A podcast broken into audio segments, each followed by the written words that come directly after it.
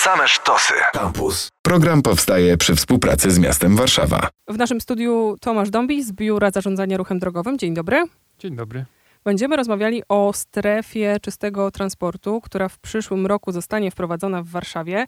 I może y, spróbujemy sobie wyobrazić, żeby opisać też, jak strefa zadziała. Dajmy na to październik 2024 roku, centrum Warszawy, jakieś duże skrzyżowanie. I czy już w ten sposób będzie widać, na czym ta zmiana polega? Tak. Mieszkańcy będą mieli zdecydowanie czystsze powietrze.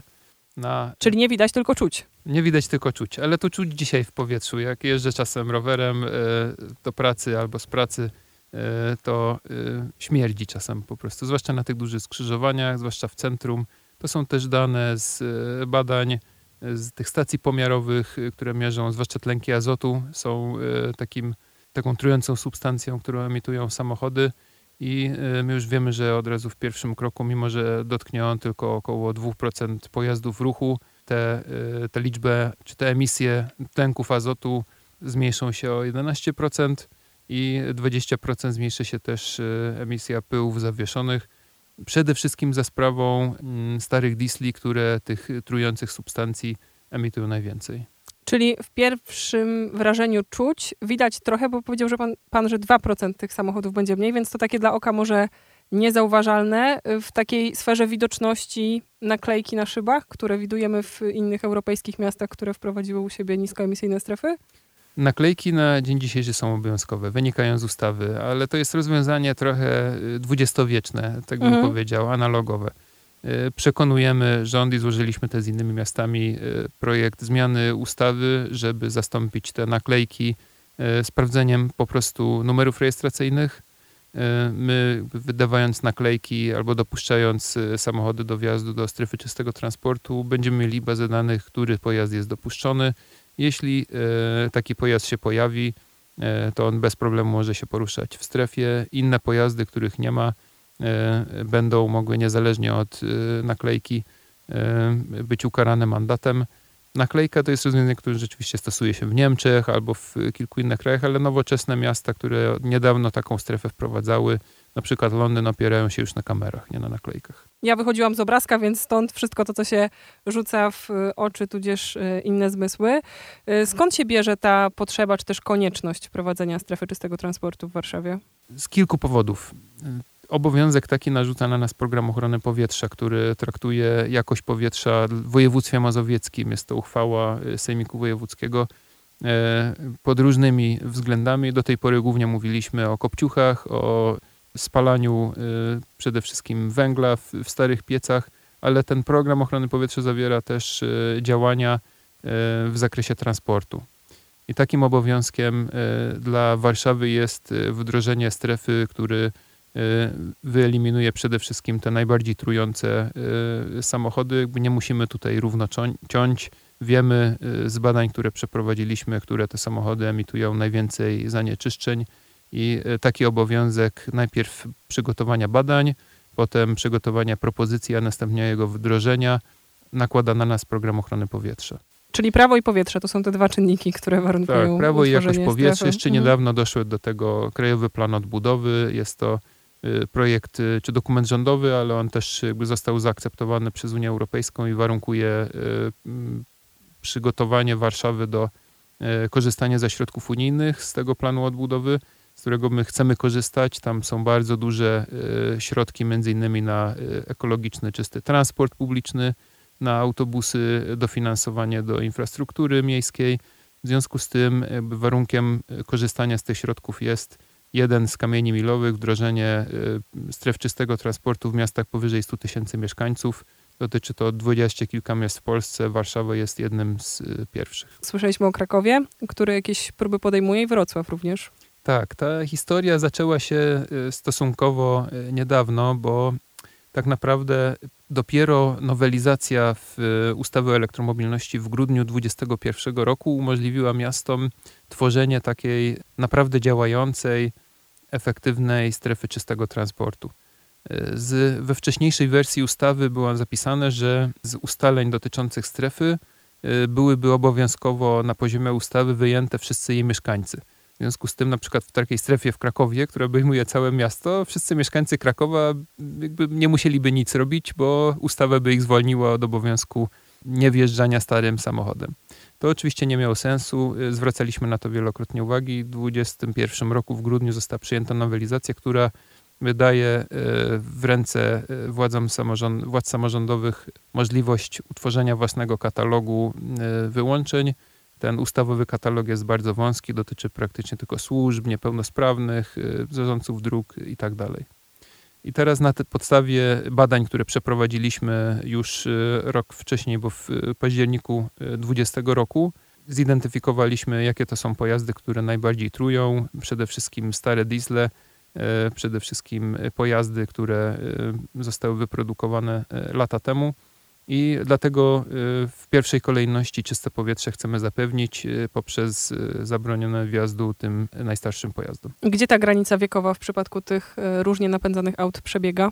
To jest takie umowne 18 lat, pełnoletność w przypadku diesla, e, norma Euro 4. E, starsze samochody, które tej normy nie spełniają, są, e, będą miały w przyszłym roku, bo w 2024 roku planujemy wdrożenie, ponad 18 lat nie będą mogły wjeżdżać do strefy czystego transportu.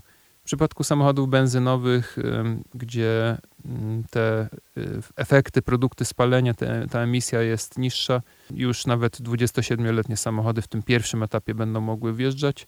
Potem kolejne, e, co dwa lata będziemy wprowadzali kolejne etapy i tak mamy rozpisany tam plan na aż dekady do przodu. Wiadomo, że wymiana czy zakup nowego samochodu to nie jest decyzja, którą podejmuje się raz na miesiąc, nawet nie raz na rok, tylko raczej raz na dekadę.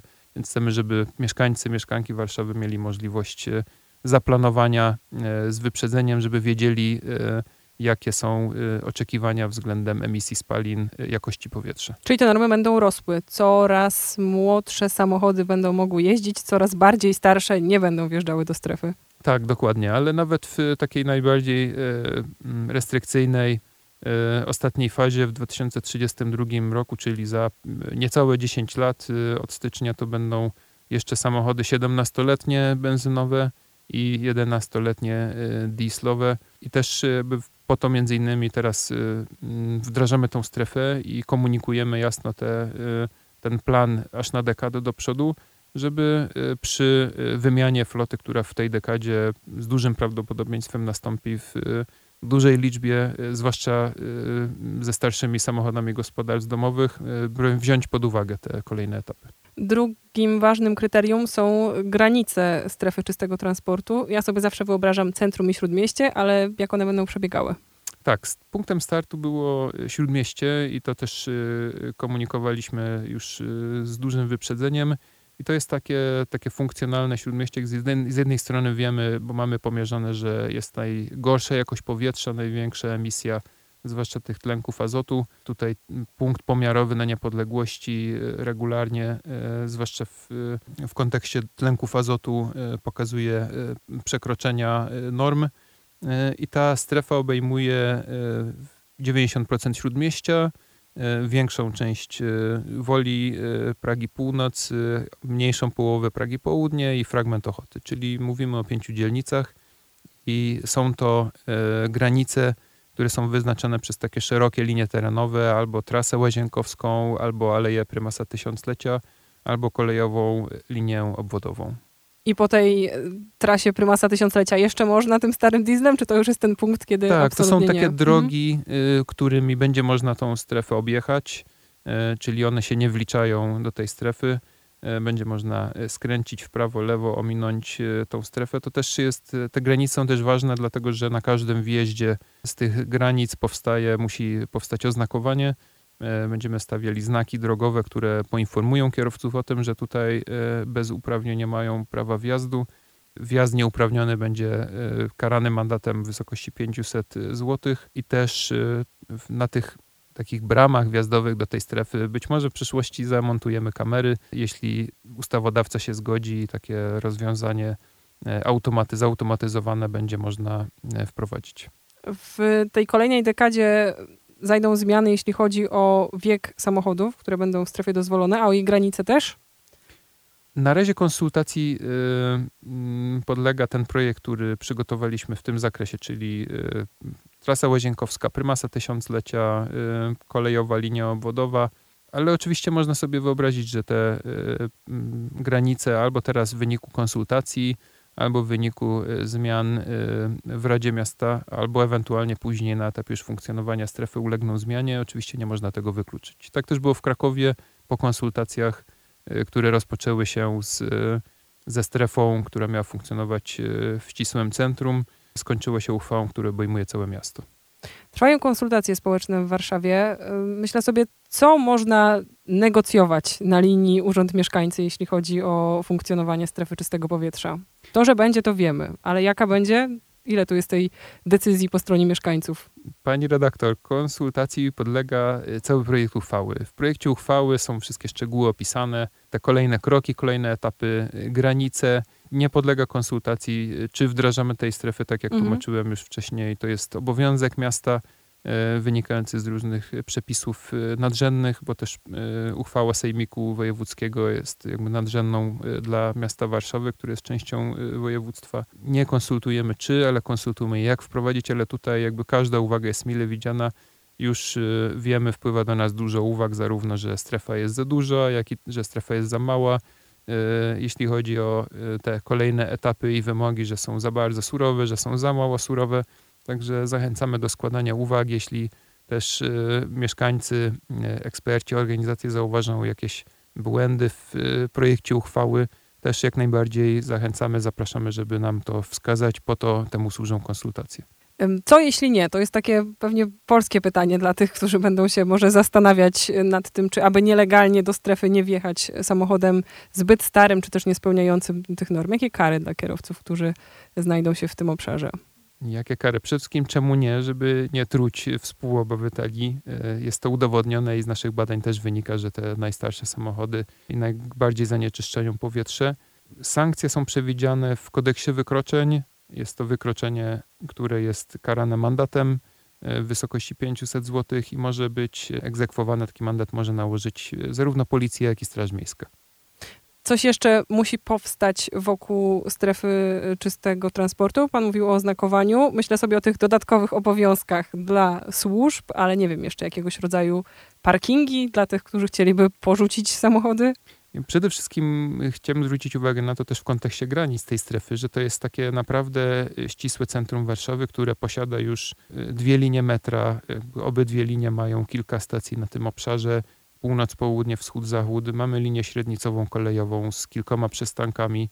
E, mamy liczne linie tramwajowe, liczne linie autobusowe, więc to jest naprawdę bardzo dobrze skomunikowany obszar i nie trzeba wsiadać w samochód, żeby tutaj wjeżdżać. Można wsiąść w metro, tramwaj, e, SKM, autobus, wjechać tutaj, a na przykład samochód, nawet jeśli ktoś nie chce albo nie może go wymieniać, zachować tylko na wyjazdy poza Warszawę poza tę strefę. Ta druga połowa 2024 to jest taki ostateczny termin realizacji, czy on jeszcze też może ulec przesunięciu? Wszystko może ulec zmianie. Tak jak mówiłem, konsultujemy uchwałę. Przedmiotem oczywiście uchwały jest też termin pierwszego wdrożenia, początkowego wdrożenia e, strefy. Na razie liczymy się z tym, że konsultacje pierwsze trwają do końca kwietnia. Są to trzy miesiące e, zamiast wymaganych przepisami trzech tygodni, więc tutaj naprawdę chcemy się wsłuchać w głos mieszkańców. Chcemy, żeby E, zostali oni poinformowani, dlatego też dziękuję za zaproszenie do audycji. I po zakończeniu konsultacji e, przygotujemy już końcowy projekt uchwały, które, który radni będą głosować zgodnie z ustawą, mają 60 dni na to. Zobaczymy, kiedy to się stanie, czy na ostatniej prostej nie będziemy ten początek prostować, ale na razie liczymy się z tym, że cały ten proces przygotowania zamknie się w tym roku i będziemy mieli wtedy e, do lipca, 1 lipca 2024 roku jeszcze czas, żeby przygotować i nas, urząd i mieszkańców na e, wdrożenie strefy. A gdzie odsyłamy tych, którzy chcieliby się włączyć w konsultacje? Można składać uwagi zarówno przez formularz internetowy, jak i na adres mailowy sctmałpa.um.warszawa.pl. Też jest takie kompendium wiedzy na stronach Urzędu Miasta, począwszy od projektu uchwały, bo to jest najważniejszy przedmiot konsultacji, ale też wszystko, wszystkie tłumaczenia, rysunki, tabelki, y, które te uchwały przekładają na język bardziej zrozumiały pod adresem transport.um.warszawa.pl łamane na SCT. SCT to jest, przypominam, skrót od strefy czystego transportu i y, to jest właśnie przedmiot konsultacji. Tomasz Dąbi, Biuro Zarządzania Ruchem Drogowym. Dziękujemy. Dziękuję bardzo. Program powstaje przy współpracy z miastem Warszawa. Radio Campus 97 i 1 FM.